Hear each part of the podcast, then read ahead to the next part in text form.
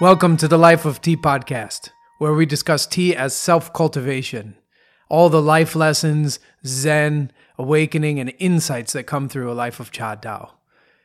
This will be the focus of this podcast, developing and cultivating ourselves and our spiritual practice through tea. If you're interested in the more linear aspects of tea, how it's produced or made, you might want to check out our magazine, Global Tea Hut, which also includes those topics. If you're interested in the practical aspects of brewing tea, we have a whole series of videos on YouTube called Brewing Tea.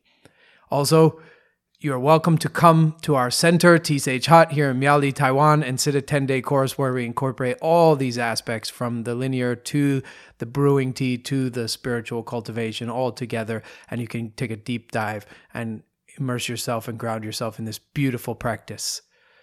We're so excited to have this forum to discuss all the life lessons that we can cultivate together through tea. Welcome, put on a kettle, get out some bowls, and let's drink some tea together.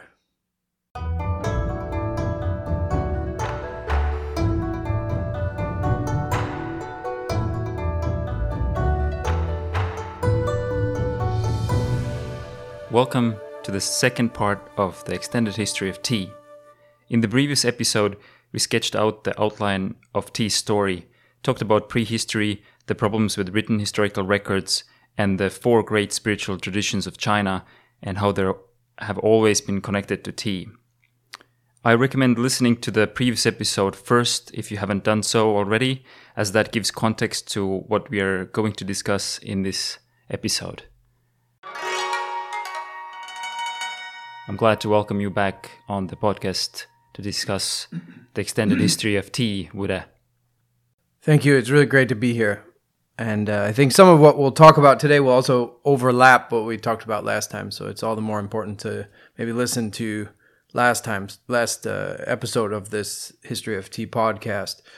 Um, and I call I'm calling this the extended history of tea because it's not my intention to like get bogged down in all the dates and facts. We're going to talk a little bit more about some specifics this time, but tea is also huge and vast. We would need like 20 podcasts, even if we were to uh, to try to cover the history of tea in in the from the perspective of like knowledge and data, like dates and and people and times and things that happen.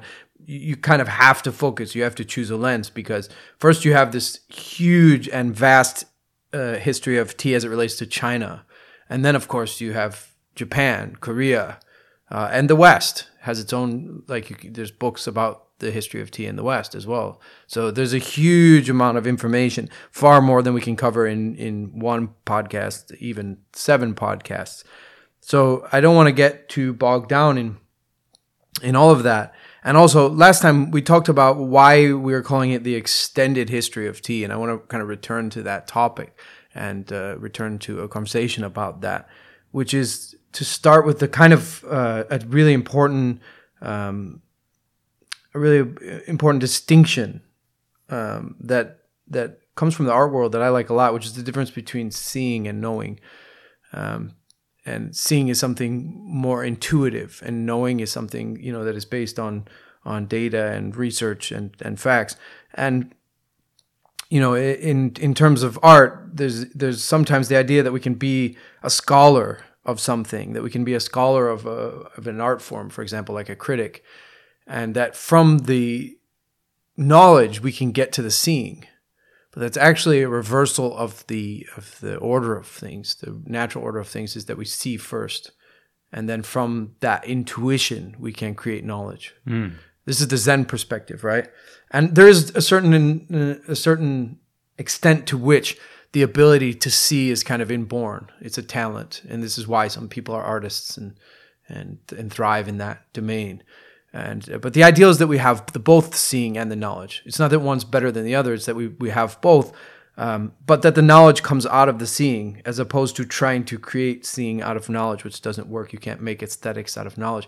You can tear a flower apart and analyze all its parts, but in doing so, you've destroyed its life. Mm. And that's you know a lot of what the kind of knowledge approach does. So what I'm saying is that like you know look look you can get books that are uh, criticisms uh, or historical analysis of religion. So you get a book that's like the history of Zen, but what I'm saying is that a critic of religion who has no religious sentiments or experience, their criticisms have no force in my world. I'm not interested in what they have to say. If they don't have the actual feelings that that created that, they're just looking from the outside. Is there some value in such a lens? Yes. I mean, I'm not I'm not trying to say there isn't any value in it, but it's of very little value, especially if one is uh, practicing and operating within that thing.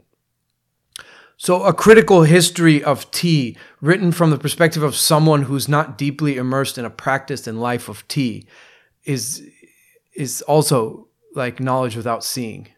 It's knowledge without intuition. It's knowledge without without seeing. It's so the the the student of philosophy is not the same as a philosopher.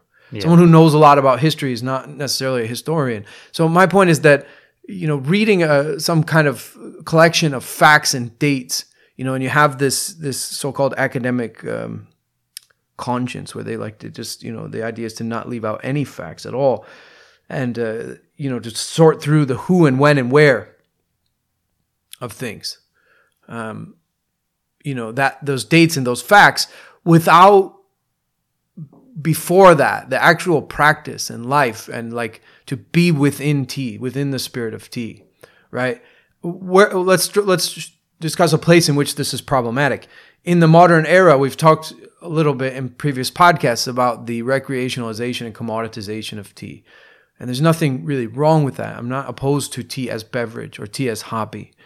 It is those things to me as well. Sometimes i drink it in a mug while i work. Sometimes i geek out. I mean global tea Hut magazine is the evidence of the great extent of my tea geekery. But um, if, if that's your only perspective, right? So you're coming from a, an- a perspective of knowledge without intuition, and you're coming from a modern view of tea as hobby or um, or as a uh, beverage, and through that lens, you start analyzing the the written record of tea in like the Tang and Song dynasty. So you start studying Lu Yu and these other poems and these other times and these people whose practice of tea was incredibly spiritual. And and and their whole cosmology of the world was was founded on m- mythology and and spirit. They didn't have a materialistic worldview. Mm-hmm. They weren't educated in a materialistic worldview the way you and I were. They were educated into a very spiritual worldview that informed all that they did, mm-hmm. including heavens and gods and meditations and spirits and like their whole world was was that. And there and then they had this deep immersive practice that was, you know, housed within that cosmology and the rites and rituals and ceremonies and holidays in the year and the language and the clothes and everything that actualize such a cosmology in the life of a human being. And so when you're looking at that from the outside, again, the to me, if a if a human being is going to write a, a book about you know ethics and how one should uh, live in an upright way, what moral conduct means, mm-hmm. whatever the conclusions of their ethical arguments be should are, that person should at least be striving to keep that such a moral conduct. Mm-hmm. Doesn't mean they're they're perfect at it, but they should at least be trying in their life to to um, to live in the way that they're suggesting. Otherwise, their their their their ideas and their arguments are deflated hmm. by their by the hypocrisy, right? Mm-hmm. So the same thing, like you can't really understand these things without getting into them because a lot of them are about seeing. They're about the mystery, mm-hmm. and you can't you can't see the mystery with the with knowledge. You can't see the mystery of life by taking the flower apart and seeing what it's composed of. You kill it in the process. So from intuition, you can create knowledge, but it's not necessarily true that you can produce intuition out of knowledge. Right. So you can you can and you know some of this, like I said, it's just inborn talent, the ability to see. But you know what we can do certainly, like Zen is suggesting that you know when you really want to learn to see, it, it, you have to learn to clear your mind of all of your um, personal and cultural fabrications. So your personal opinions and ideas about things, your uh, your cultural ideas, the, the parts of you that draw on the history of humanity and where you were raised and the worldview that you were raised in. So without any personal or cultural fabrications, if you can learn to see, right? We call this mushin, which means no no mind, but shin also means heart. Right in the Far East, there's no separation. So this this mushin is a phrase. It doesn't mean un- confusion or uncertainty or blankness. It means clear seeing, clear water. And with that, with the help of that, you're better able to see beauty. Hmm. Right? It's like a lot of um, when you're a beginner in tea, or if you if you and you're starting out when you don't have this intuitive capacity because you were raised in a society that didn't foster it and it wasn't inborn in you, then you won't see the the beauty in in mm, one could say the the deeper pieces of teaware, the ones that are more like wabi.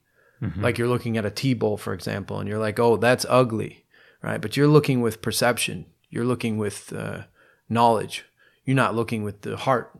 You're not looking with the with the real seeing. So, how does this all relate to the to to the history of tea? Is the same thing.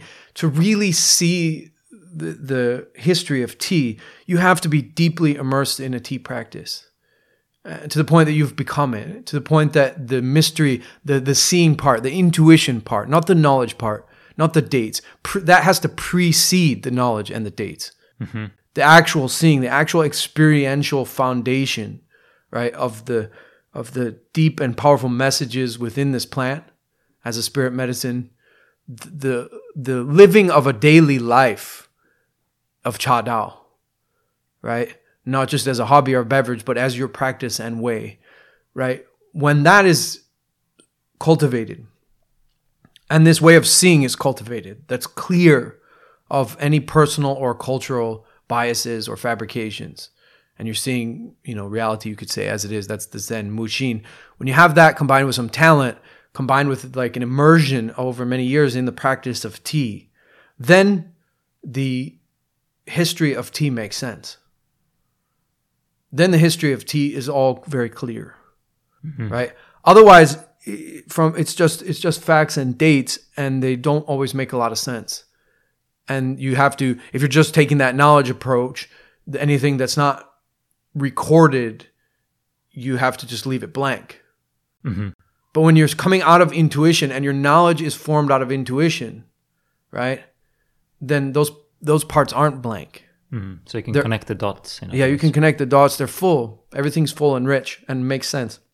Um, whereas the other way, if you're trying to go from knowledge to the intuition, to the actual practice, it's a little bit hard. You can't really do that. So, um, you know, oh, this is akin to me to the Prajnaparamita Sutras in, in Buddhism, like the Diamond Sutra, which is uh, intentionally illogical and makes no sense.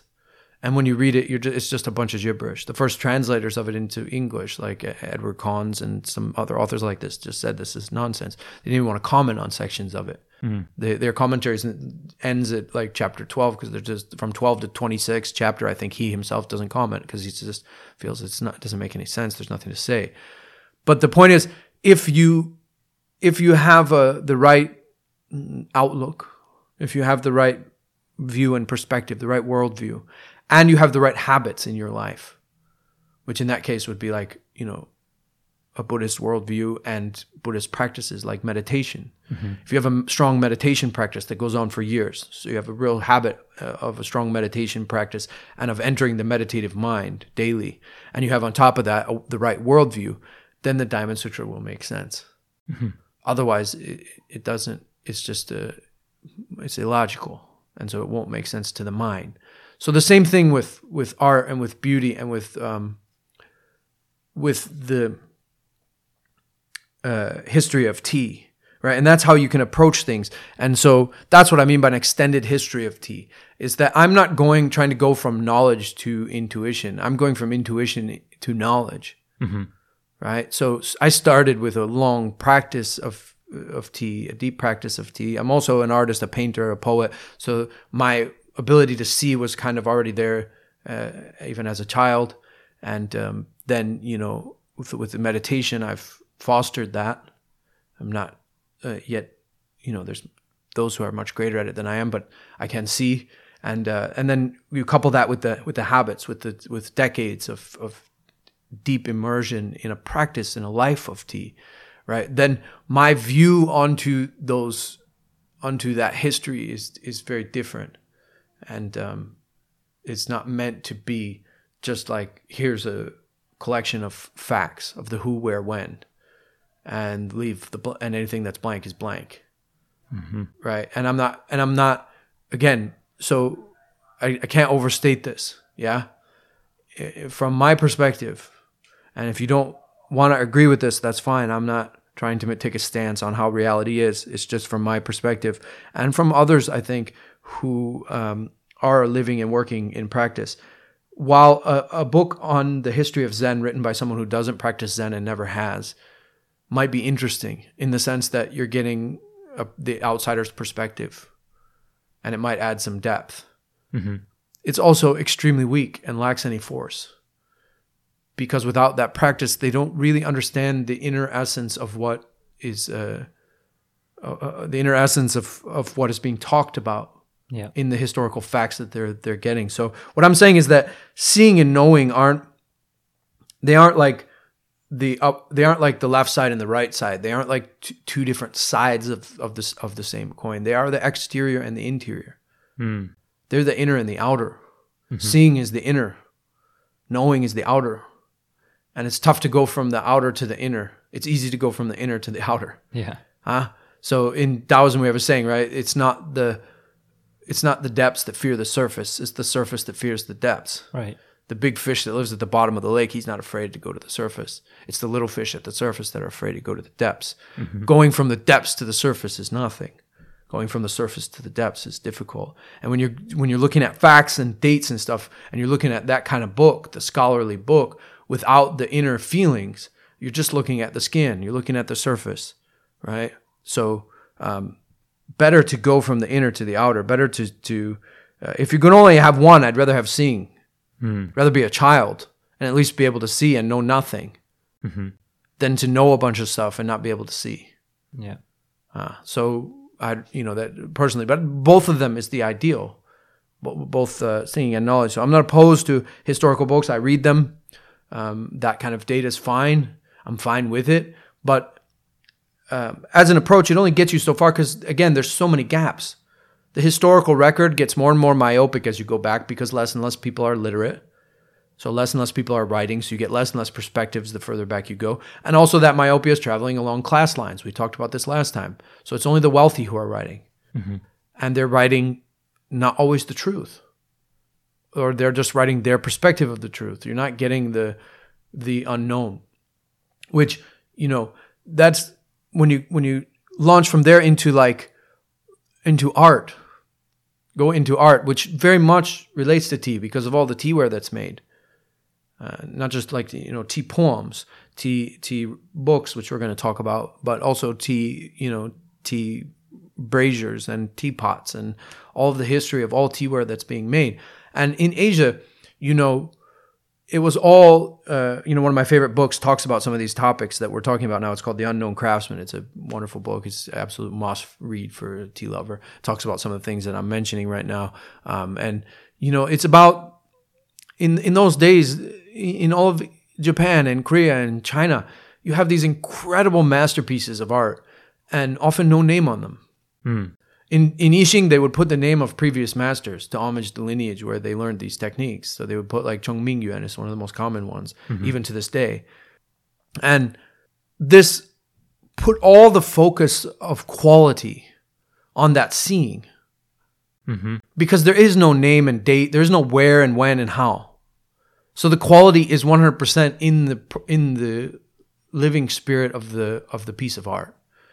You see it or you don't. There's no knowledge. Right? It makes studying Chinese art history a pain because they they they copied. They copied to learn. They copied, of course, to forge, but they they weren't so hung up on provenance. And as the Western model has infiltrated Asia in the modern era, it has severely uh, decreased the quality of teaware. For example, of all art, I would suggest, but teaware especially has gone way down in the last hundred years because of this. well, you know, there's a lot of reasons why. This this isn't the only reason. There's other reasons why the quality of art has gone down. Is you know people not as devoted, they're more distracted by modern life, etc. But the, the the the point that I'm trying to make, the the factor that I'm trying to hone in on as to why the art has decreased in value is the is this this idea from the West that the who, what, when is more important than the art. Hmm. Right? Andy Warhol, in in many ways, was trying to satire this. That you can just spray paint something and sign your name, and if you're famous, it's worth a bunch of money. Yeah. So how much is it worth? How rare is it? Who made it? When they made it is more important than the art itself. Hmm Than the actual artwork. Right. So then what happens when this comes east? What happens? What happens is artists then, in order to make a living, they have to distinguish themselves from other artists. So it no longer becomes about the spirit of that thing. And if we're talking about craft, which is mostly what we're talking about when it comes to teaware, which is art that's meant to be used, right? So it's part of daily life. The the form part, the function part will be lost. Because before they were over hundreds of years they perfected the function. So the bowl is the perfect shape or the pot is the perfect shape, it's the perfect style for brewing tea. Mm-hmm. And then within that function, they learned how to exercise their creativity in form mm-hmm. and create masterpieces.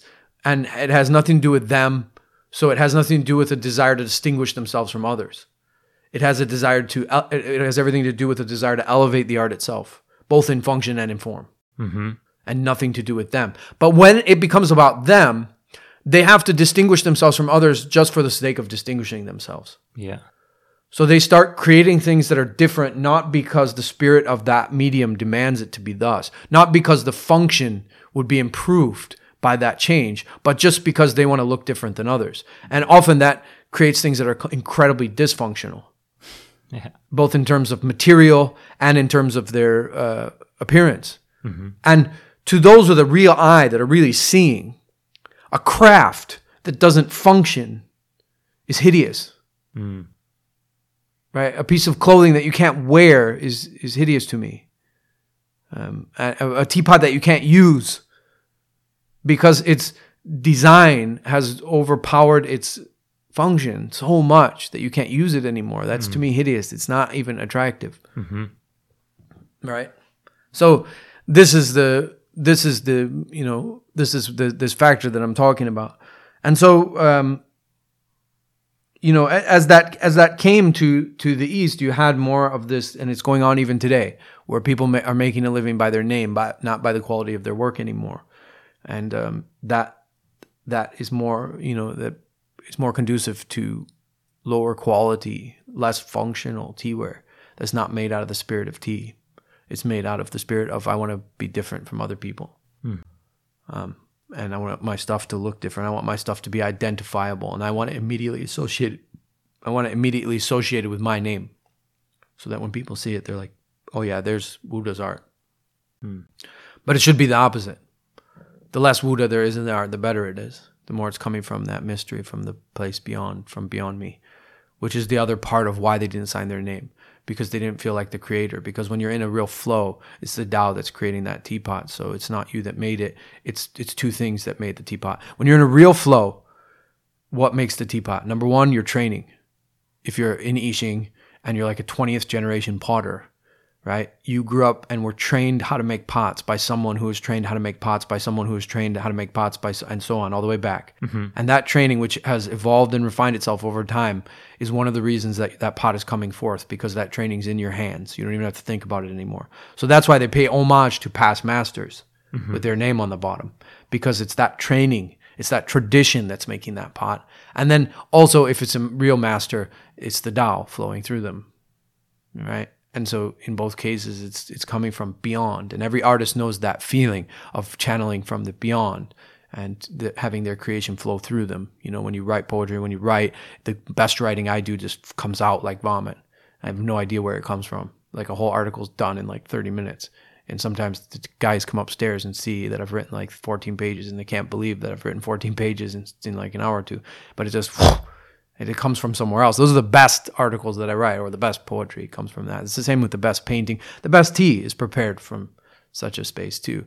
So getting the self out of the way, you know, and uh, getting back to that seeing and that so that this is a long introduction but it's essential before we dive into you know i'm gonna i'm gonna focus in for as far as details i'm gonna focus in on china just and mostly i might mention the west a little bit but you know like i said we, we'd have to do a whole encyclopedia. We'd have to do like early china then you know dynastic china then we'd have to do japan and then korea and then uh, the west and then other parts of the world where tea is influential. So the, the history of tea itself you know the dates and stuff they're they're out there.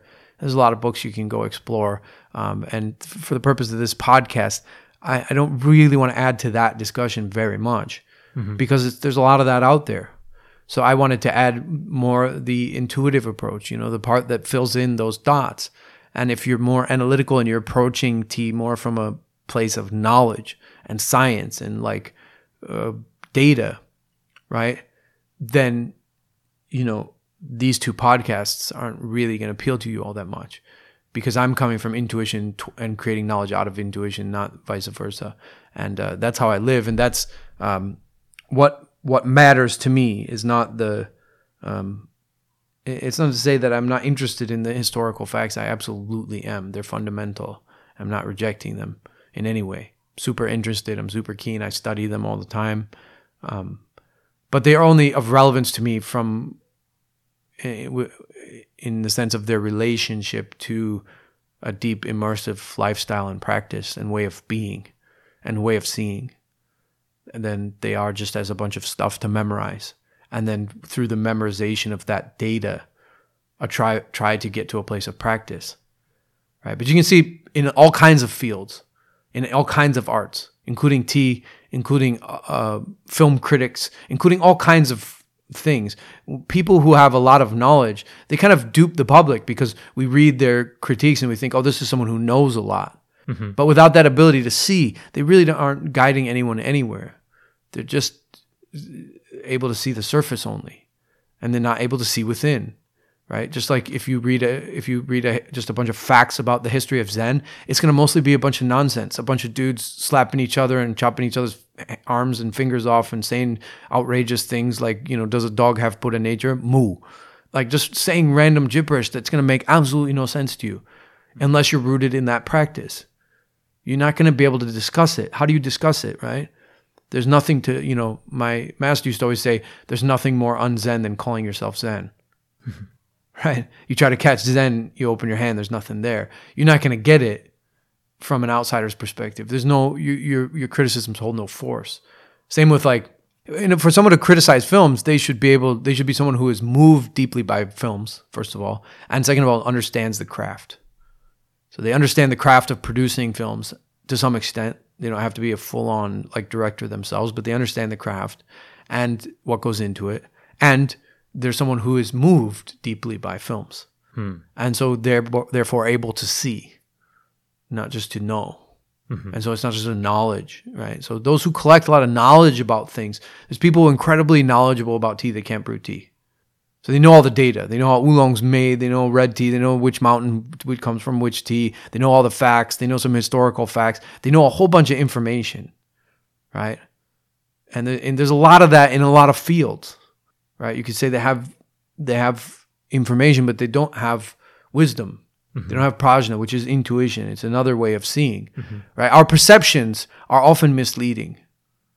Our perceptions of things are often un- uh, misleading, unclear, illusional, delusional, right? Even on an absolute practical level, right? You look at a rose and you say, "Oh, that's just a rose," but it's actually not. Inside the rose, there's water and sunshine and uh, elements from the earth, and uh, so it's not so simple, right? And so when you start creating knowledge and understanding based on intuitive seeing, penetrative seeing, that's prajna, that's wisdom. And when that happens, then uh, understanding and knowledge have a whole other role to play as opposed to like re- trying to go from knowledge to practice. That's like trying to go to from a step by step knowledge based intellectual perspective to actual like skillful tea brewing.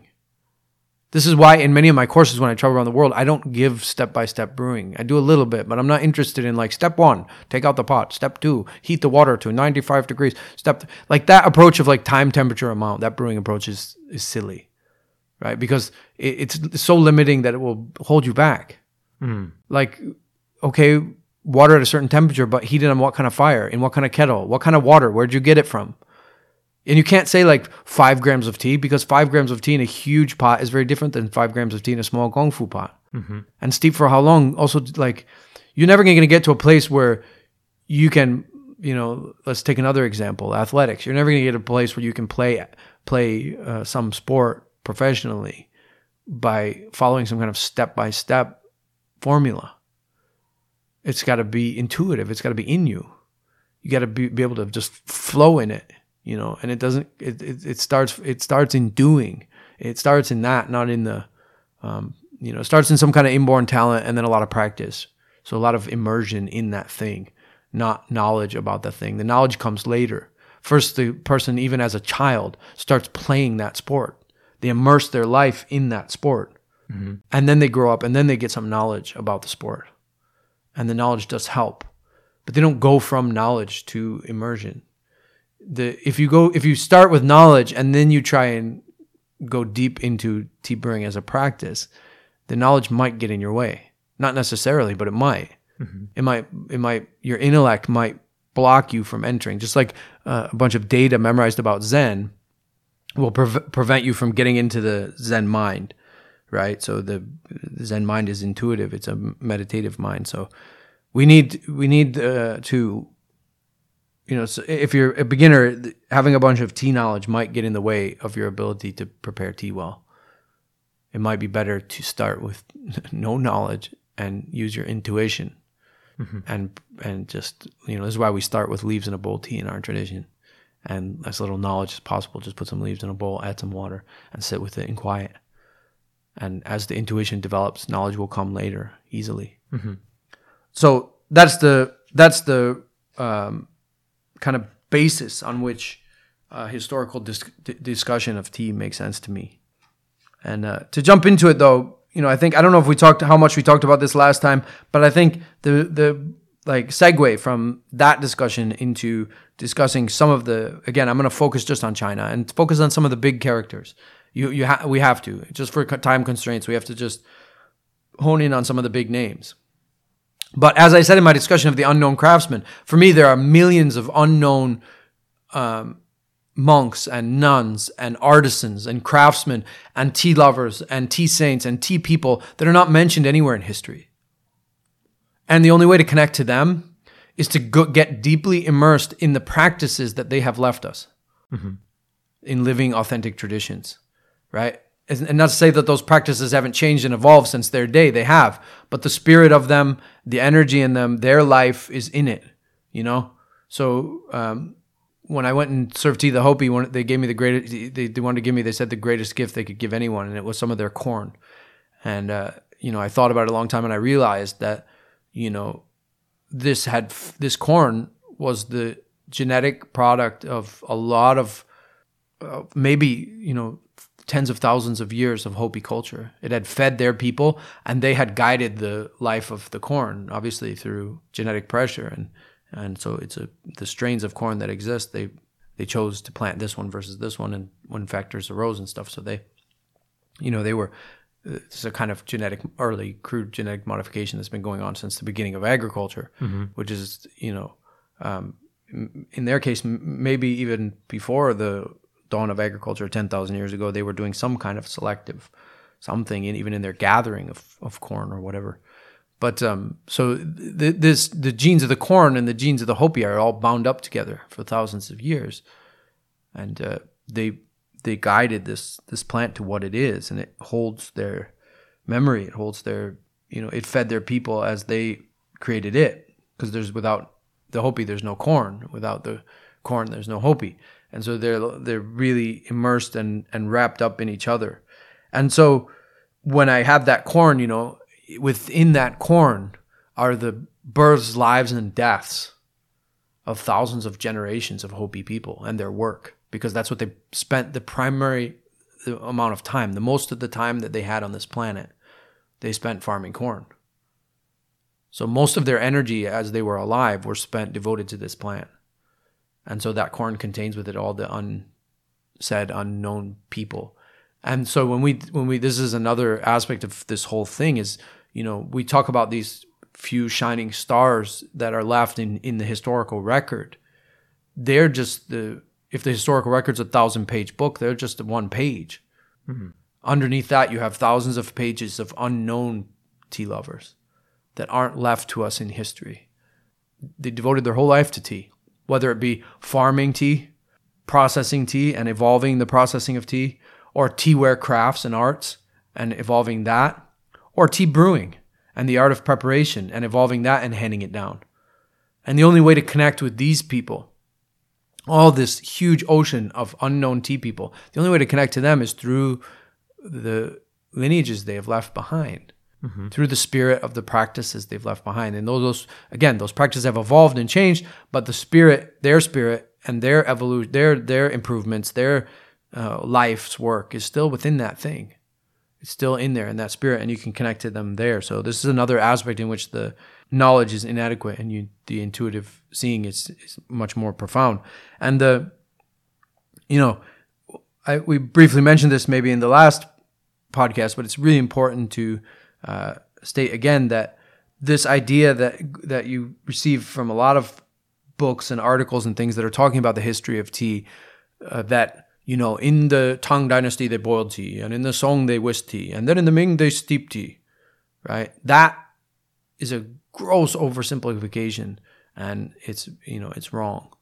It's akin to saying in the 1960s americans wore bell bottoms. I think i've used that example before certainly that is true but it's also false my grandfather never wore bell bottoms not every american wore bell bottoms in the 1960s not every chinese person boiled tea in the tang dynasty aboriginals in the in yunnan in the jungle were not using all the accoutrement of luyu mm. and brewing tea in some complicated way Right? They were steeping tea, they were boiling it, they were doing it in other ways. China is a huge place with tons of ethnicities and tons of brewing methods that have always coexisted.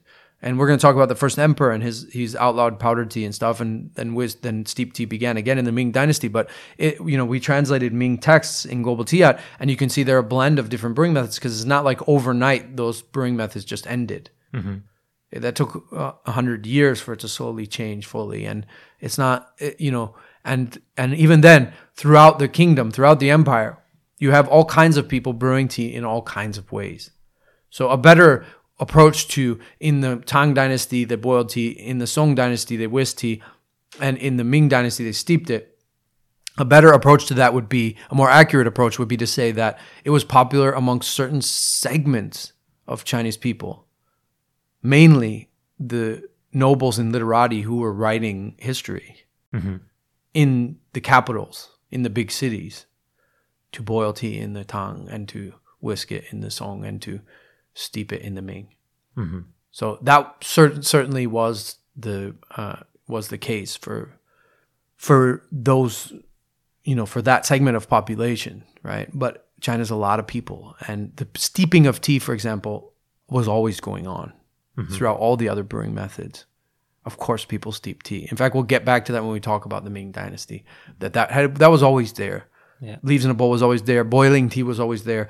So even when they started whisking it, it still was boiled. And even so, you go to different regions and it would be prepared differently at different times. So there's it's not to say it's just to say that it was pop. That's what was popular, right, amongst the like you know city folk who wrote history, and that can give you a sense that those brewing methods were bigger than they actually were. And there was actually multiple brewing methods always that lived and survived in, in China mm-hmm. at any time. So that's important. Um, so um, we're going to kind of use that as the launching point into some of the history. Just talk about those kind of mainly those the, the four more modern dynasties, which is you know Tang, which is 618 to 907, and then we're gonna go to Song, which is 960 to 1279, and then Ming, which is 1368 to 1644, and then Qing, which is 1644 to 1911. So these f- four dynasties, you know, just for the sake of of abbreviation, because you know we don't have time to cover the whole history of tea in China, let alone the whole history of tea. Period. So um, just talking about these in relationship to brewing methods and how they brewed tea, and some of the big characters in in that time is more just what I would like to cover, um, and all from the perspective of coming out of intuition, as I said. Um, so in the Tong Dy- in the in the Tang Dynasty, um, you know, there's two really big characters. Um, the first, of course, is the tea saint Lu Yu, who wrote the Cha Jing, which we translated in September 2015. It's our extended edition. You can go read it. It has hundreds and hundreds of annotations too, which will help you to understand it because it is obviously medieval. It's long from a long time ago, and and uh, even Chinese people would have difficulty reading it. You need notes, just like you need notes to read Shakespeare or something. Um, he he lived from roughly 733 to 804 roughly. That's the, the time of his life. He, he had a very interesting life. He was you know some of this might be legend also. That's the point. Like the myth and legends are all wrapped up in what is history. We don't really know. And i don't really mind because i'm coming from that intuitive approach. So i don't see myth as false. And fact as true often facts are f- more false than myth. Facts can be wrong erroneous uh, the perspective of one person. And myths often contain deep truths that aren't literal. But his story is like the story of Moses, or you know, all the hero with a thousand faces, Joseph Campbell. He was an orphan, abandoned in a basket outside of a monastery, and um, he was taken in by the abbot. The uh, the monasteries in those days, it was very common to take in orphans and raise them, and then when they were when they were teenagers, they could decide if they wanted to. Uh, they were novices as they were young, and then when they grew up, they could decide if they wanted to be a monk or not. And he, um, his name Lu Yu actually comes from uh, one of the hexagrams in the I Ching. When the when the abbot found him, he he he was obviously a practitioner of the Book of Changes and used the oracle to see like you know what the, this baby coming meant. Someone leaving this baby at the door meant for the monks and things. And um, the hex he he drew a hexagram, and the hexagram is related to that name Lu Yu. Um, and uh, so that's what the, the boy was called. And and apparently very early, you know, he was a very great scholar, more of a scholar than a monk, and and a poet, and um, but but also very spiritually inclined. And he um, he was gifted with tea very early on, and uh, the master even was said to only drink want to drink the tea that he made, and none, none of the other monks were could serve him tea, even as a boy.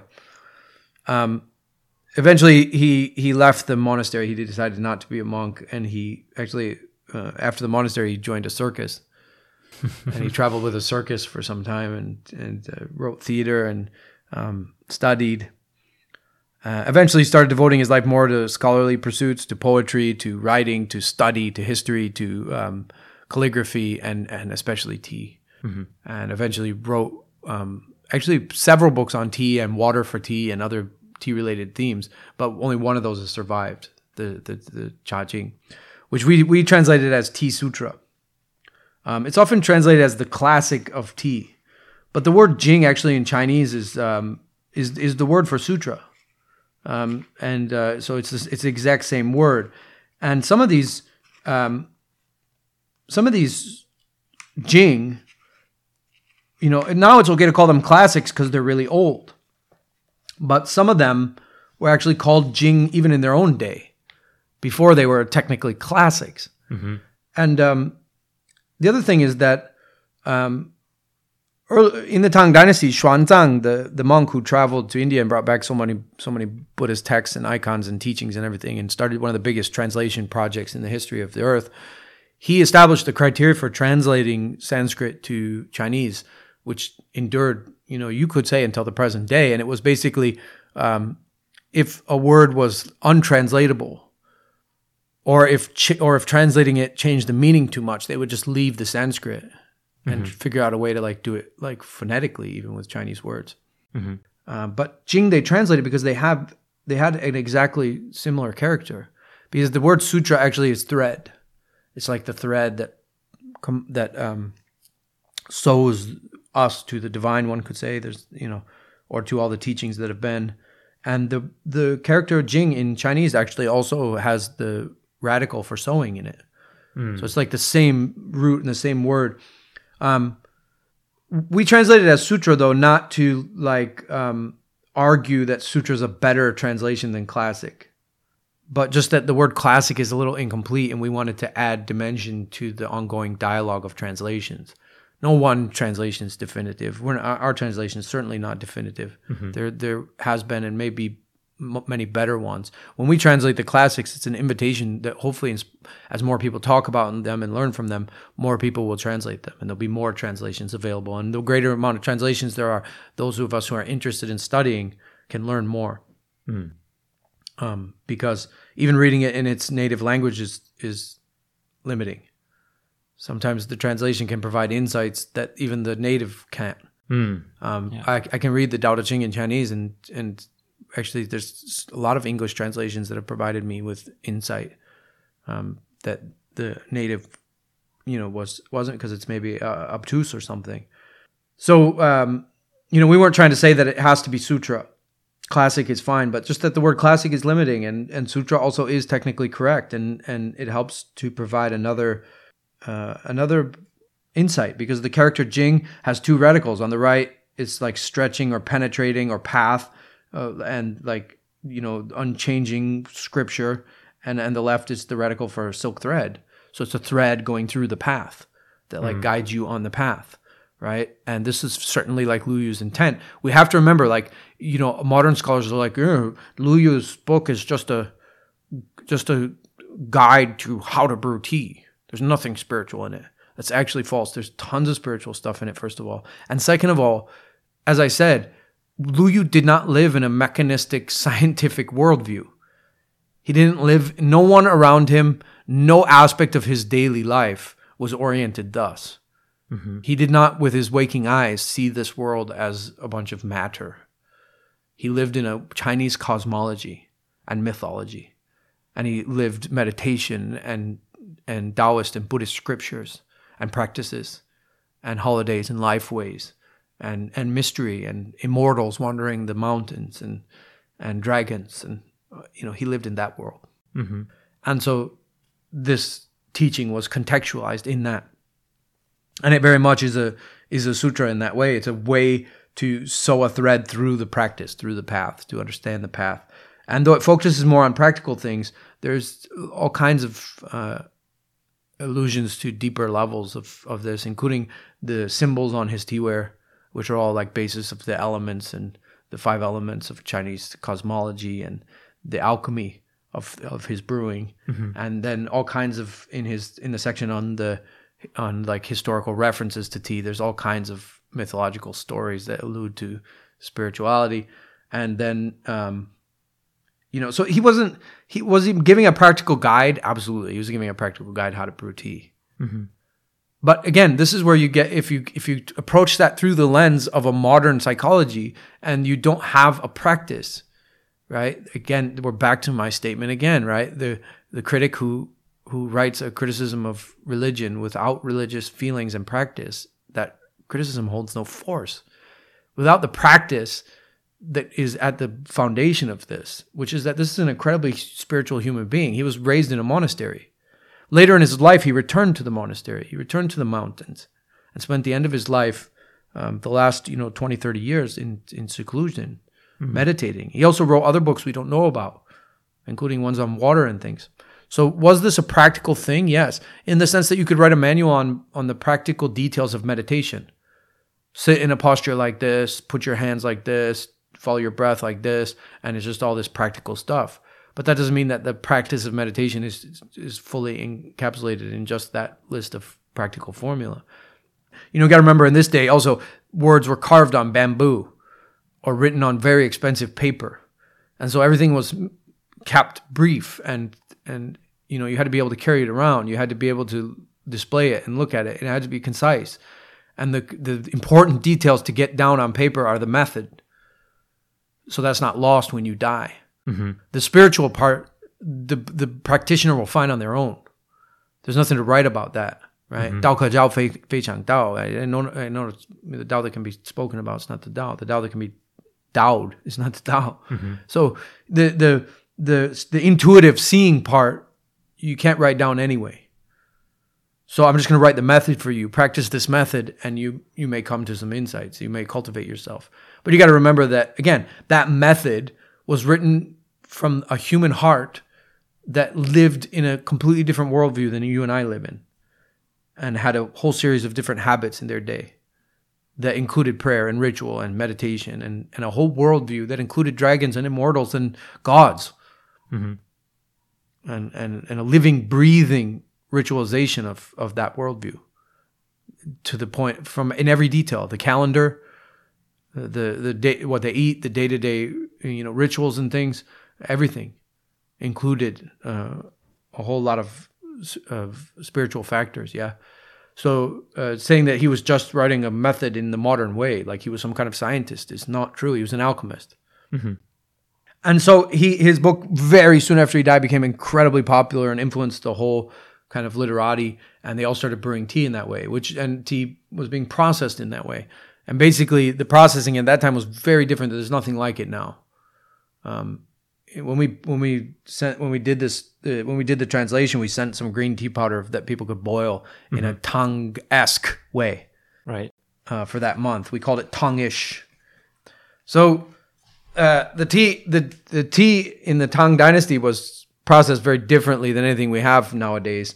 Um, if you actually if you go to um, the Ming book that we had in April 2017, and which is the translation of the Ming classics, and you look, let me find, you look on page 57, you can see some modern reproductions of Tang cakes. So Tang cakes were basically leaves that were steamed and compressed. Not like poor, really like tightly compressed. And then they were kept in these like clay uh, boxes that had like holes in the back. These were used all throughout the t- Tang and Song, mostly by rich people. Again, you know, poor people would always have these things. But these like they're like clay ceramic kind of boxes or like shelves, and you could put tea inside. And then there was a hole in the back where you could put usually charcoal and ash or a little bit of fire, and then the cakes were kept dry and warm. And so in the Tang, it was just leaves compressed, real tight. And then before brewing, the cakes were roasted a little bit, and then they were, you know, ground apart and then put into into boiling water that had that was already boiling, and then the water was ladled out, all foamy and frothy because the the tea would would bubble mm-hmm. and the bowls were served like that. So in when we did the Chajing translation in September 2015, we sent out some green tea powder for people to try and boil, but it's just like we called it. We gave instructions. We called it Tang esque tea. But if you look in the Ming Dynasty, I know it's a little confusing. Uh, we have three classics so far. Uh, we're going to be translating one early next year, and then another one in in 2020 um, that are all Qing Dynasty. So far, we've done Tang Dynasty, which was Lu Yu's Cha Jing, and we've done um, the Song Dynasty, which is Emperor Song Huizong. We'll get to him, and then we've done the Ming Dynasty, four four different authors in the Ming Dynasty. So if you go to the Ming um, issue, you can see some pictures on page 57 of some Tang S cakes. Why they're not in the Chajing issue of September 2015 is because I didn't I hadn't found those cakes at that time. I found those cakes in early 2017 when I was traveling in China. Somebody was re- trying to reproduce Tang tea for a museum. And so I did if I had had them they would have been in the Chajing issue obviously, but they weren't. So they I put them in the in the Ming one so you could see. So um so basically the the tea was was uh the cake was was kind of roasted and then water was boiled a little salt was added and then the the kind of it was a rough powder because it was it wasn't ground the way that we think of like matcha being ground in one, like in a stone grinder. It was ground by hand in a little ring that goes back and forth in a little trough. So it would have had like chunks and stuff. And then that was just put into the uh, boiling water and it was boiled and uh, then ladled out into bowls. Um, The reason why this method is not popular anymore is that to do with uh, labor intensive processing or because it doesn't make as good of a tea than other methods or or it's just fallen out of um, popularity or It just why- yeah, I mean it's just fallen fallen out of it's not it's not done really anymore.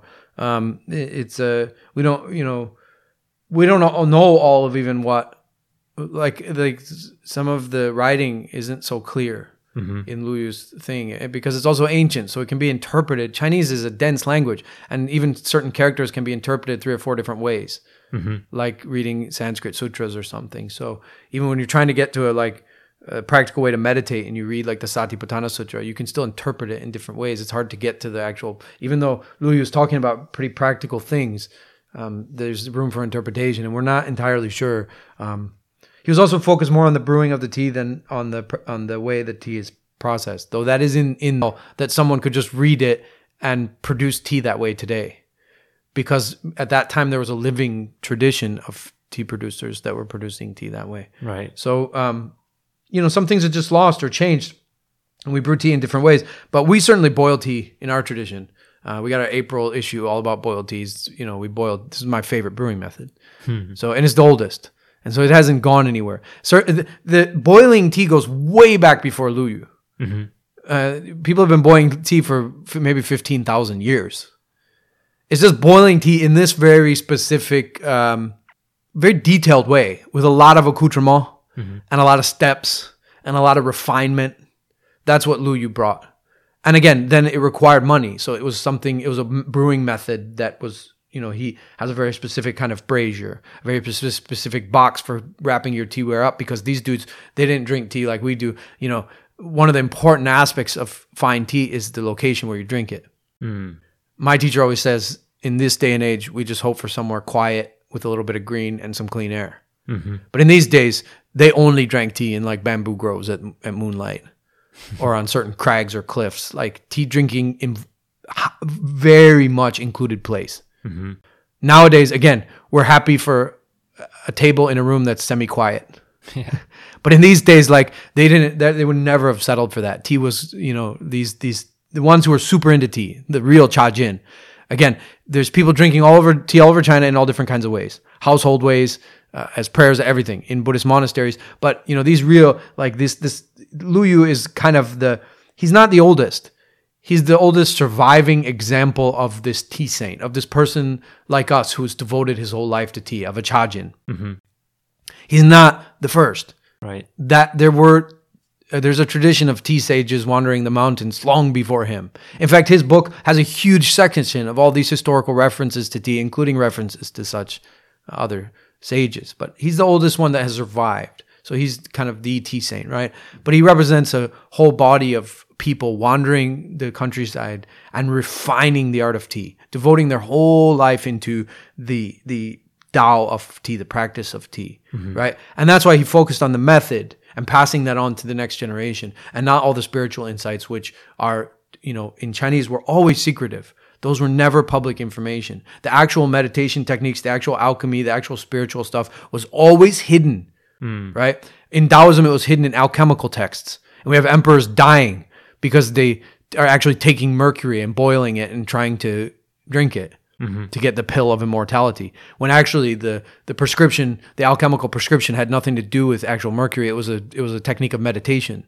Mm. Mercury was breath, and the cauldron was the belly, and you were doing like certain kinds of yogas. Mm-hmm. But they hide it, they hid their techniques in practical manuals or poems in our tradition or other things, so that ordinary people couldn't have access to them.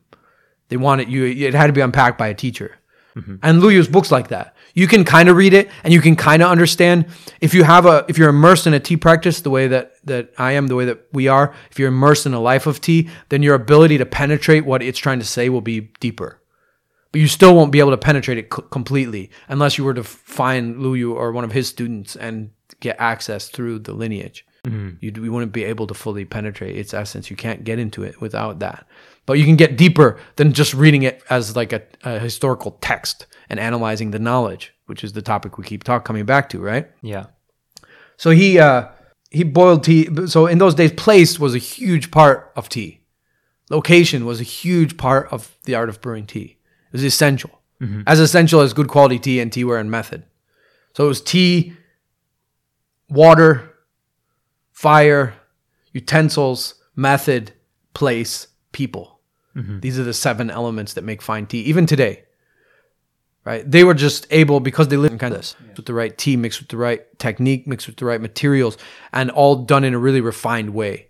But the boiling of tea on a simple level goes back 15,000 years. He's just taken it to a whole other extreme of refinement, boiling it to a very certain level, drawing the water and putting a bowl aside, adding that water back in. All these little refinements that are adding mm-hmm. more bubbles, adding more, you know, just changing the the messages and information of the spirit of this plant and our mm-hmm. ability to receive it through refined brewing and processing right? So he, he's like you know the beginning of what continues today in gongfu tea selecting the right water selecting the right tea being able to evaluate tea and which ones are good. He's got a whole chapter on which teas are best right? And hardly any of those teas even exist anymore or mm. some version you know later version of them maybe but you know how to select the right tea the right brewing, the right materials, the right accoutrement, and the right method, and then the place and the and the people and all that, like, and then the spiritual stuff that isn't recorded so much in the sutra. It's in it's in between the lines. It's in there. Occasionally, it pops out. Right, you get phrases like "the spirit of tea is simplicity." Yeah. Very famous one, or frugality, however you want to translate it. Right, boom, like it'll, it'll pop out real, real powerful and terse.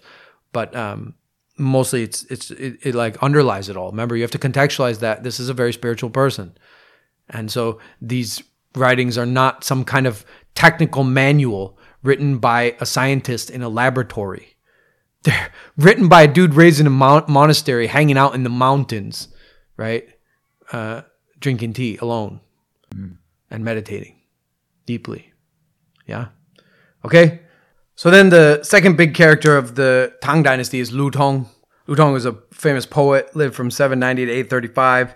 Uh, really, really cool character. He um, loved tea and same kind of vibe. He was a Chajin, really super into water, retreated to the mountains, um, built himself a cottage, retired from the world, and uh, wrote poems and painted and meditated and drank tea.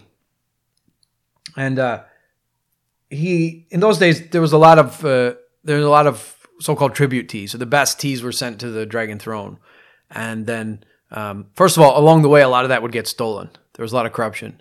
Being an official in the in some kind of position where you oversaw uh, some kind of commodity or something always meant a lot of graft in the ancient world. Of course, right? One of the most powerful positions in ancient China was the minister in charge of salt because there was just such an ability to like graft and control things, you know.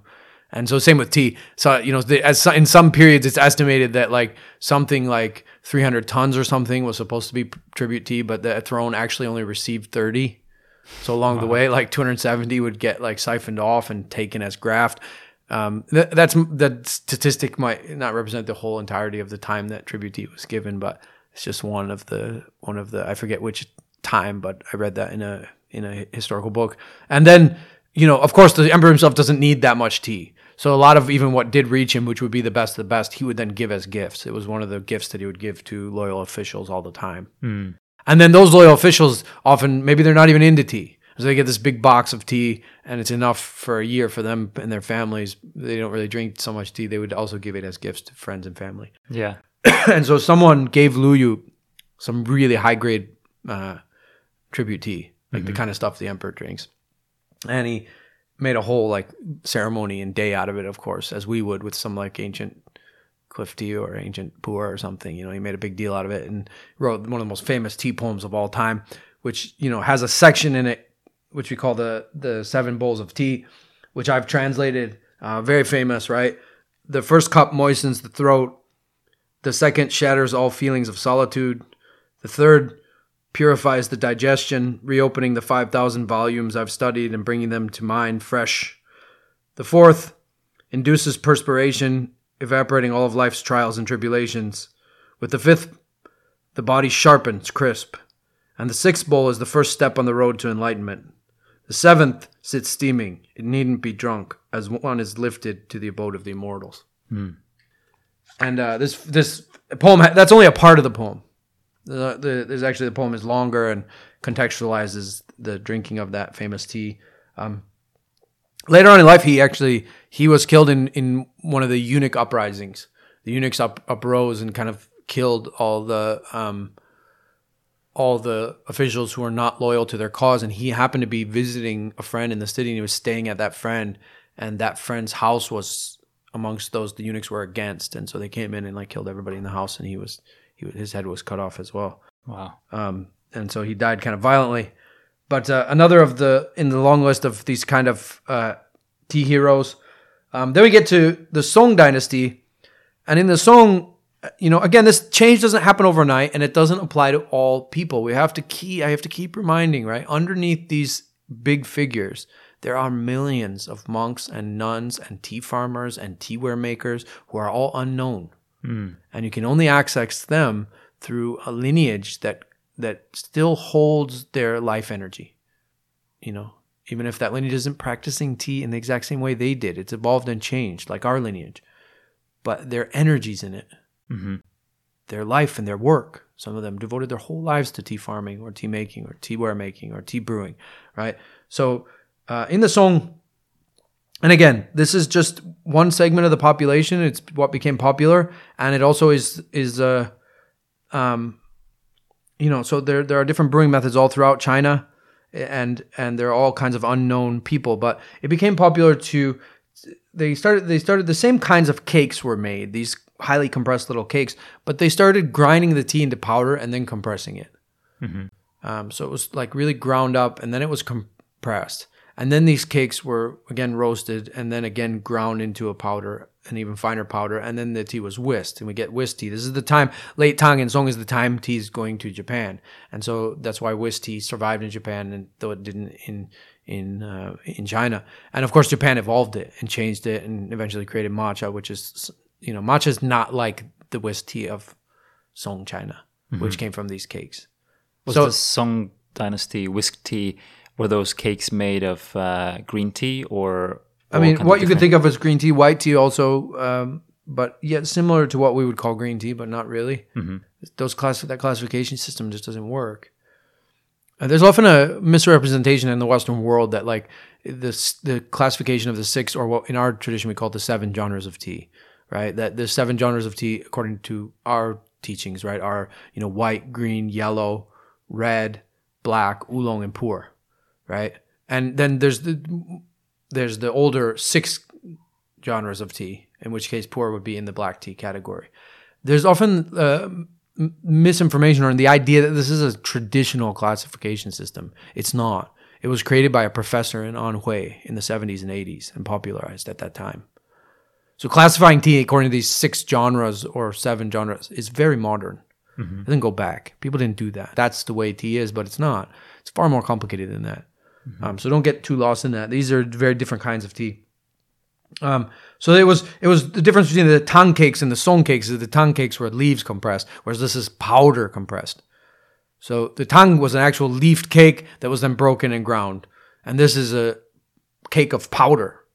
You think of it like a cake of matcha, although it wasn't ground that fine. The grinding technology has improved in Japan, so that you can get the particles even smaller. It would be rougher, but um, it was a it was a powder cake uh, of compressed tea, like if you compressed a cake of matcha almost, and then that that itself was roasted, uh, stored in those same clay jars with the fire or charcoal to keep it warm, etc. And then it, that was ground into a powder, and then it was whisked. At, at- water was added from a, an ear, and it was whisked. And uh, in the Song Dynasty, we have one of the most amazing characters in all of history. There's a beautiful, thick biography about him. I recommend reading. He's just one of my favorite heroes, which is Song Huizong. He was the uh, the an emperor. He was the eighth Song emperor, and he was the eleventh son. So he had like no intention of ruling. He wasn't trained to rule. He was like a complete uh, dilettante and like um, uh, hedonist. Eventually, when he was emperor, he had like four, close to four thousand concubines. So his harem was just huge. and they say that even then, he liked to sneak out of the palace in disguise and go visit like village brothels, which is amazing. Like he just, you know, he was he wasn't meant to rule. He wasn't a good emperor in in some senses. In other senses, he was he was a huge supporter of the arts. As a result, because the empire that he that he inherited was extremely stable and peaceful which he says in his treatise on tea, which we'll get to in a minute. But he he uh, you know he he inherited a very stable time in the beginning, and so um, everything was peaceful and kind of easy, and so he supported the arts a ton. And uh, you know started the whole like national collections of calligraphers and artists and and uh, poets and, and craftsmen from all over the country collecting all this beautiful art. And he was just a huge supporter of the arts. And um, and so he, in that he did good but he wasn't a good ruler because he was too focused on his own like whatever he was interested in in his own pleasures and stuff. He just didn't rule well or strongly. And so ironically he was the end of the of the northern song. So no, song is 960 to 1279 but there's a break in the middle 1126 and 1127 where the manchus invade and the song uh, court retreats south. And so he was the end of the um, he was the end of that. He was the end of the of the the Song dynasty essentially, and he was he died an outcast. The Manchus took him beyond the wall, and he died in, in basically imprisoned um, in their villages and sad and and poor, not with any of the wealth of the palace. So um, it's ironic that he that he talks about stability and then he's the end of that stability, but he's an amazing character. Um, and then he in 1107 he wrote the Da Guan Cha Lun, which is like we translate as the treatise on tea. Um, the only emperor to write such a thing, and he knew a tremendous amount about tea, like from the processing to the brewing. So the, the treatise on tea goes through like just like Lu Yu in a little bit less detail than Lu Yu, but goes through the processing of tea. Talks about his favorite tea, which was a white tea from Fuding, which was extremely rare at that time. It was just like eight wild bushes, and they all they all belonged to the emperor. Um, and so they were they were really unique. Um, and that was and that was made into those powdered cakes. It was like a powdered white tea, and uh, that was his favorite tea. And the, the, all of the totality of those eight trees or t- ten trees, whatever it was, went went to him. Um, but that he wrote this. What you know, what is amazing is he also brewed tea on his own. And this is a man who you know, um, everything's done for him. Um, he was also an incredible calligrapher and artist. And at the time of his life, nobody appreciated his calligraphy. They all thought it was weird. And now nowadays we look at it and actually see that it was actually incredibly special and unique and, and really beautiful. And if you go to the um, to the issue where we translated the the Cha Lun, the treatise on tea, uh, one of our dear friends and art historian Michelle, she wrote an article that's in there all about his painting and calligraphy. And uh, his calligraphy, there's examples of it. It's a very unique style. There's no one in all the history of China that wrote quite like him. And nowadays it's it's uh, exquisite, and we know that it's just so powerful. But in those days, they thought he was weird. Like a lot of artists are like that, you know. Um, but he's one of my favorite characters, and there's a huge biography about him. I can't remember the author, uh, but it's an incredible book. And uh, if you just type Song Hui Zong in Amazon, it'll come up. It's, a, it's big. It's like 800 pages and wonderful.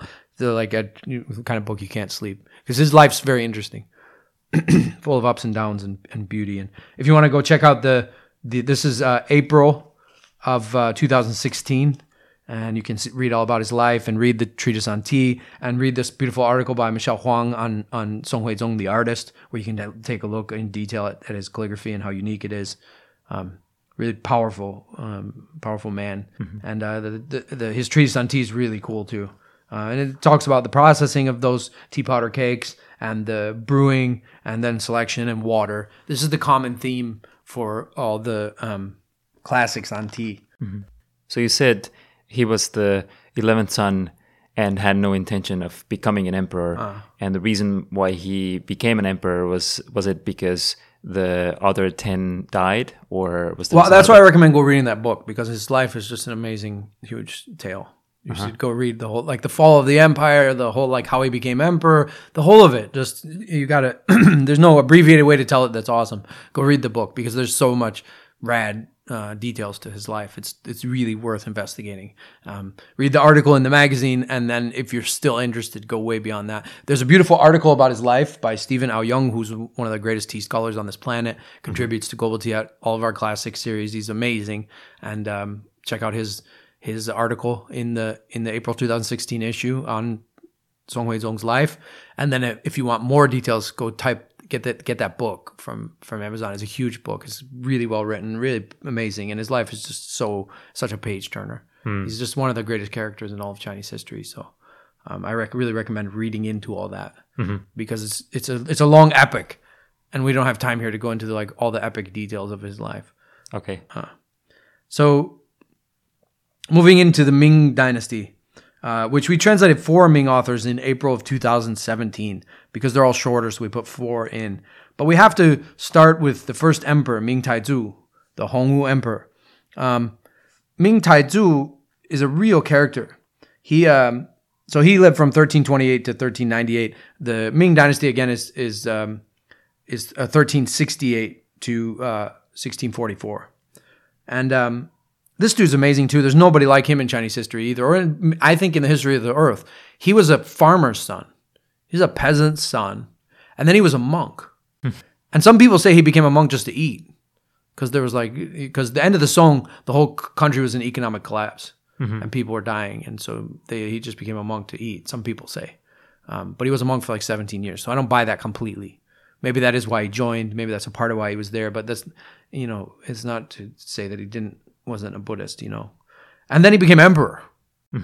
Like again, from there, from farmer, monk, emperor, like it's strange, but it happened.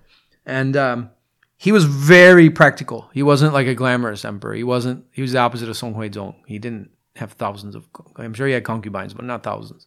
And he wasn't all into the arts. And he he was into practicality and economic reform. And so one of the things that he did was outlaw those powdered tea cakes, right?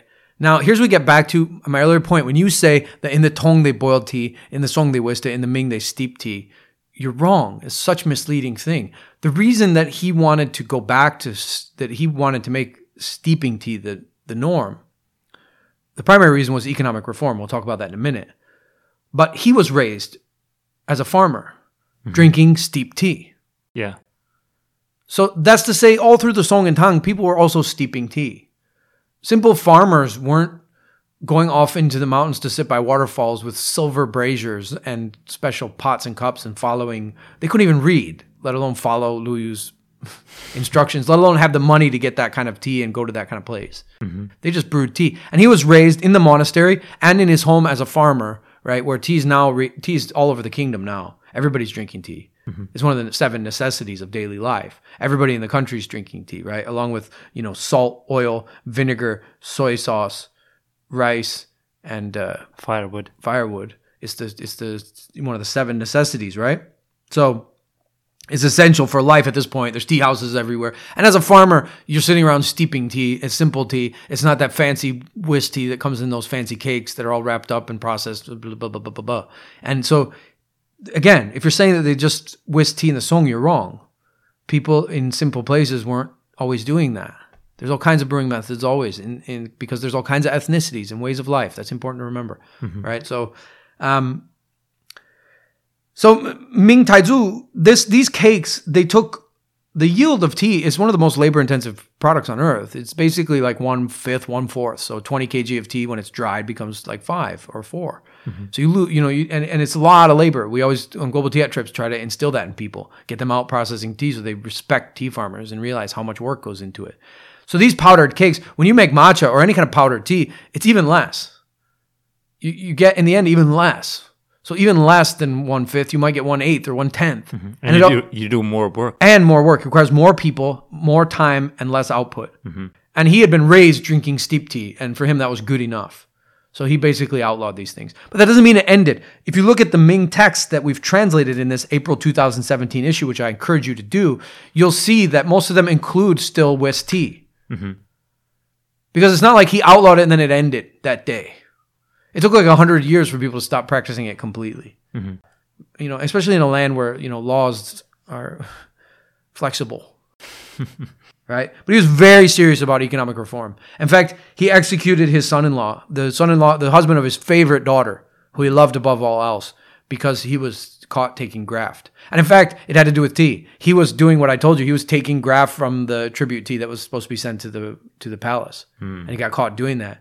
And Taizu made a made a uh, example of him Yeah. because he was so like hardcore about uh, economic reform. That's how serious he was about it. He was super serious about it.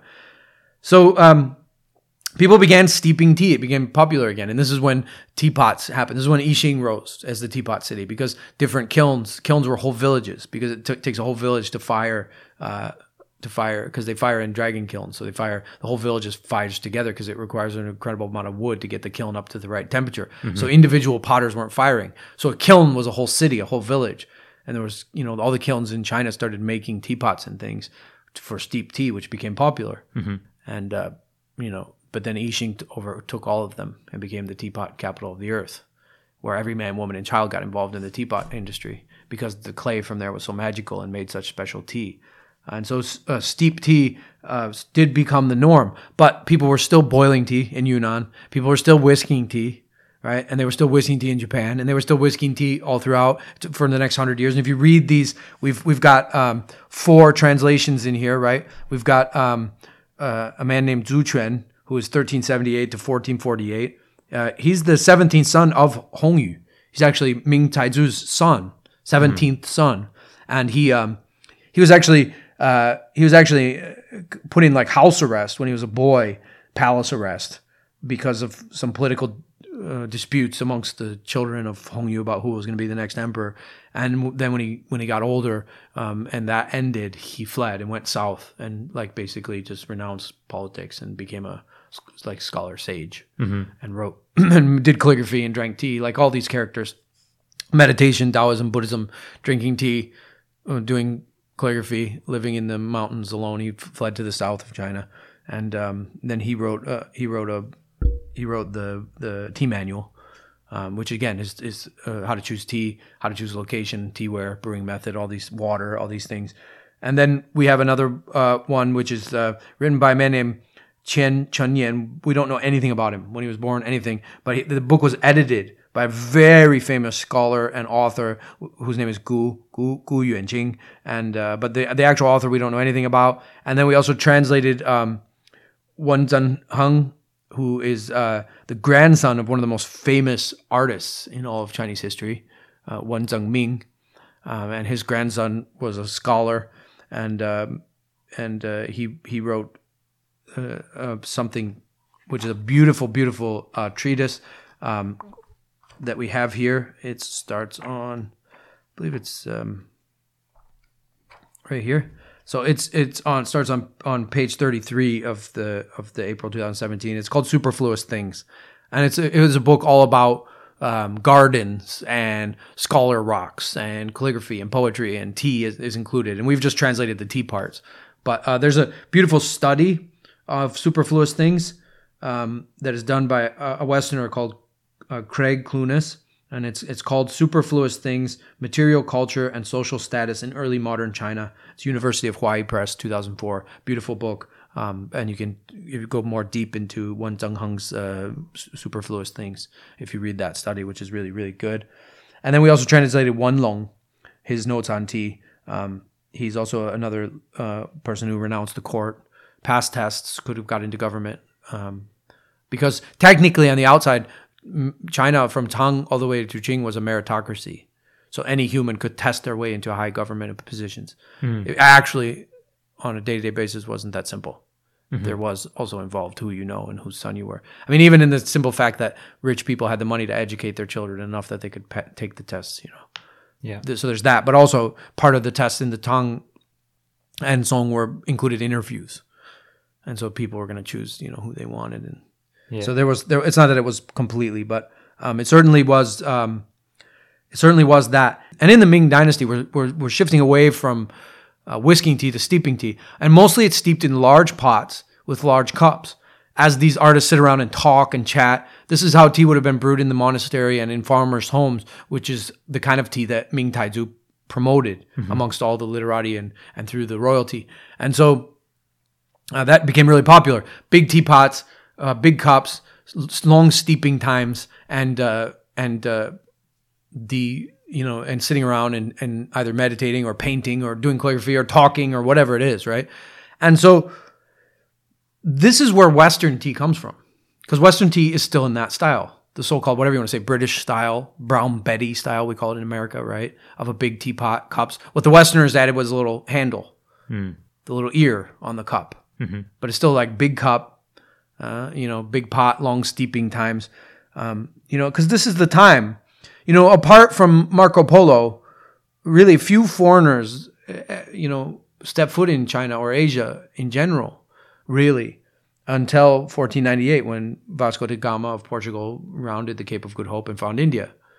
And it was only 20 years later that the first European ships were in China, in Chinese ports. And so that's Ming. And uh, so you get like is the Ming is the time when the West comes in co- contact with China and falls in love with tea. And so, of course, the mainstream brewing method is these large pots and large cups. And so that kind of teaware and that kind of brewing method is what's exported to Europe and stays till this day. And so that's how tea was was uh, was prepared in, in the Ming Dynasty. And I invite you to read through those uh, those manuals. All of these manuals really uh, can be broken down the same. they all are f- primarily practical manuals, right? But I still I'm very opposed to divorcing them from spirituality because these were spiritual humans that lived in a spiritual worldview that included a mythological cosmology of five elements and gods, and they all prayed and had rituals and meditation, and they're all in common in that they they're all chajin that retreat to the mountains and drink tea in like in a meditative stance as alchemy, as connection to nature, as like deep spiritual practice. And their their poems and their writings betray that, right? And their interests do as well. And so you have to contextualize what they're writing. You can't just read these as manuals and assume these are just people approaching tea in a like modern way of just collecting data hmm. and writing formulas for how to use that data to prepare tea. The, these aren't just collections of data. They include data. They include knowledge of how tea is made, where it comes from, and how to prepare it and what you need to prepare it. Right? And certainly some spiritual things poke through. But again, spiritual stuff was considered esoteric. It was you had to earn it. It wasn't just handed out. So they wouldn't write it down. They would write down just the formula, the method, which does you no good. My Zen master used to always say you can have the method, but you can't have the spirit. Hmm. The spirit is transmitted through the teacher, through lineage. Right? That's the first part. And it also is these methods. This is the second important part. These methods, you have to contextualize them. These methods of brewing exist within the life of a human being that, whose worldview and daily life is incredibly spiritual and religious. And when everybody around you in the whole society's worldview and daily practice is religious and, and spiritual, you don't need to talk about that so much, especially when a lot of that is not talk aboutable. It's ineffable. Mm-hmm. It's the mystery. Here's the method. You go talk to the mystery on your own. That's still that way to this day. I don't, I, I teach method. I don't, you know, I talk about spirit a little more than these guys did because we live in a time where a lot of that worldview has died and we have to restore that if you're to practice. Right. But um, ultimately, you know, it's to introduce you to a brewing method. You take the method and you go cultivate the, the experience yourself. In Buddhism, we have the four reliances, right? We, more than we rely on the teacher, we rely on the teachings. Don't rely on the person, rely on the teachings. And more than you rely on the words of the teachings, rely on their meanings. And more than you rely on the conventional meaning of the words, you rely on the deep intuitive meaning. And more than you rely on the deep intuitive meaning, you rely on your own direct experience. So that's the four reliances in Buddhism, right? So it's the same thing today. So, you know, um, don't get caught in the idea that these were just pra- like that these were like manuals like what you get with a CD player or a recorder or some kind of electronic device, like a how-to manual and that's it. And these humans thought in this way. They didn't view the world in that way. Right? They viewed the world with as I said, lots of religion, lots of gods, lots of spirituality, lots of rites, lots of rituals, lots of immortals wandering in the mountains, Zen practices, Taoist practices, alchemy, meditations, um, and and but the manuals all break down into the same things, right? They break down into those seven things I talked about that all Chajin practice from then until now. All the thousands of years of Chajin, we all practice the same, and the manuals break down in the in the seven practical details, which are the choosing the right water, right? Which could be specific. They might talk about specific springs in their day, or they might be general, like you know, choose spring water over river water, choose river water over well water, or whatever, right? Mm-hmm. But choosing the right water, choosing the right fire, how to lay fire, how to make fire for tea, how to choose the right tea, how to how to select tea, how to know tea, so that you choose the right tea for both you know spiritual medicine and also for for what is quality, mm-hmm. what is fine tea, right? Then the right teaware, made of the right materials, made in the right way so that it's functional and and has form, and often in these manuals has spiritual significance, like Lu Yu's brazier that has the elements on it, and he says braziers should have the elements on, above their holes and things, right? And then the right method, right? So the right brewing method, and then the right location to drink tea, right? And then the right people to drink tea with. Mm-hmm. And that's the practical manual. And then there's the eighth thing, which is the unsaid thing, which is the spirit. And that's just not said in the manual because that's the part you don't get from a manual. That's the part you get from your own practice and from working with your teacher. That's the nonverbal part, the mystery, the mm-hmm. spirit, the part you have to cultivate yourself. So all these manuals are organized thus. And then, of course, when we move into the Qing dynasty, we move into Gongfu tea and the beginnings of Gongfu tea in the south of China. It starts in Chaozhou, spreads very soon from Chaozhou to the rest of Fujian, and from Fujian to Taiwan, and it's, it's preserved in these three places, right? And Gongfu tea is born because of uh, because of oolong tea. In fact, we the word Gongfu might have been used to talk about the production of oolong tea, which begins in Wuyi, so cliff tea. That's the birthplace of oolong. Mm-hmm. The first oolong tea is cliff tea. So cliff tea, the oolong processing is more complicated than the processing of any tea, and it requires much more skill. So it, it is possible historically. There's some debate, but it's possible that the first use of the term gongfu is in reference to the production of cliff tea, not in the brewing of it. Mm-hmm. So it's so it might have been literally called gongfu tea because it was a method to brew tea that was made with gongfu, as opposed to using the word gongfu to talk about the brewing process. In other words, the brewing process was to make this tea that was made with gongfu, maybe. And so oolong tea, and then martial artists.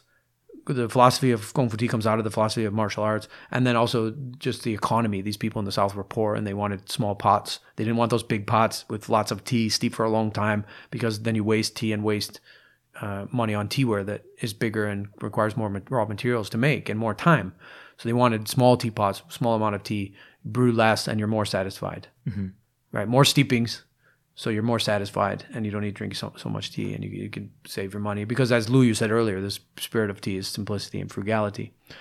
In this uh, podcast, we're not going to dive too much into Qing tea because we haven't yet translated our Qing tea, tea text. We got a big one coming. It's called the Xin Cha Jing, the New Cha Jing, and it's actually written by a descendant of Lu Yu in the Qing dynasty, and it's huge. So we're actually going to be publishing it in two parts.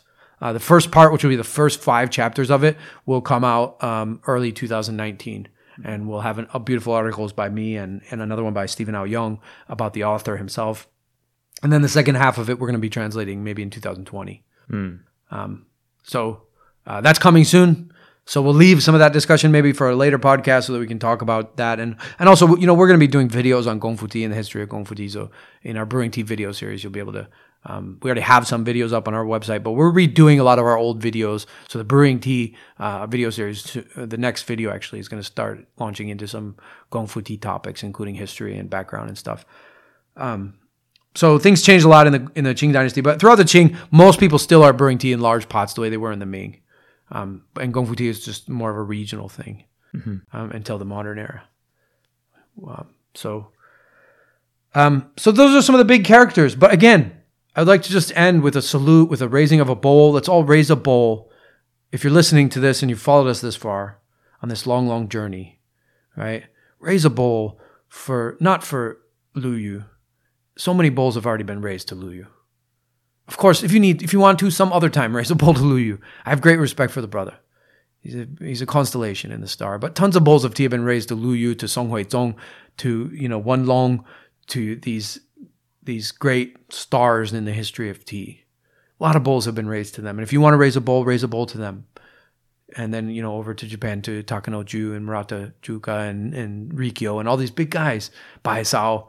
You know, lots of bowls of teas have been raised to these people, right? But more importantly, today, in your next tea session, on this very day or tomorrow, the next time you brew tea, set out a bowl instead for the millions and millions of unknown chajin, the ones that aren't a part of any historical record, the people who devoted their whole life, most every most every breath of their whole life they devoted to the farming and processing and growing of tea and handing those handing that skill down or the production of the art and craft of tea to which they didn't even sign their own name and the handing down of those traditions and then the tradition of preparing tea. Those seven things we talked about the water the fire the right tea the methods the location all that stuff and the handing down of that. Hmm. Because all those unknown people and all their sweat and all their blood and all their work right you can only really find it in a living in, in a living form you can't find it in history No, there is no record of it. But that energy still still lives in traditions like ours. It lives in my voice. It lives in my life, in my practice, in the things I do from the moment I wake till the moment I sleep. So, um, raise a bowl for all the unknown Cha Jin that aren't a part of any historical record, and approach all these things from intuition and from that deep space.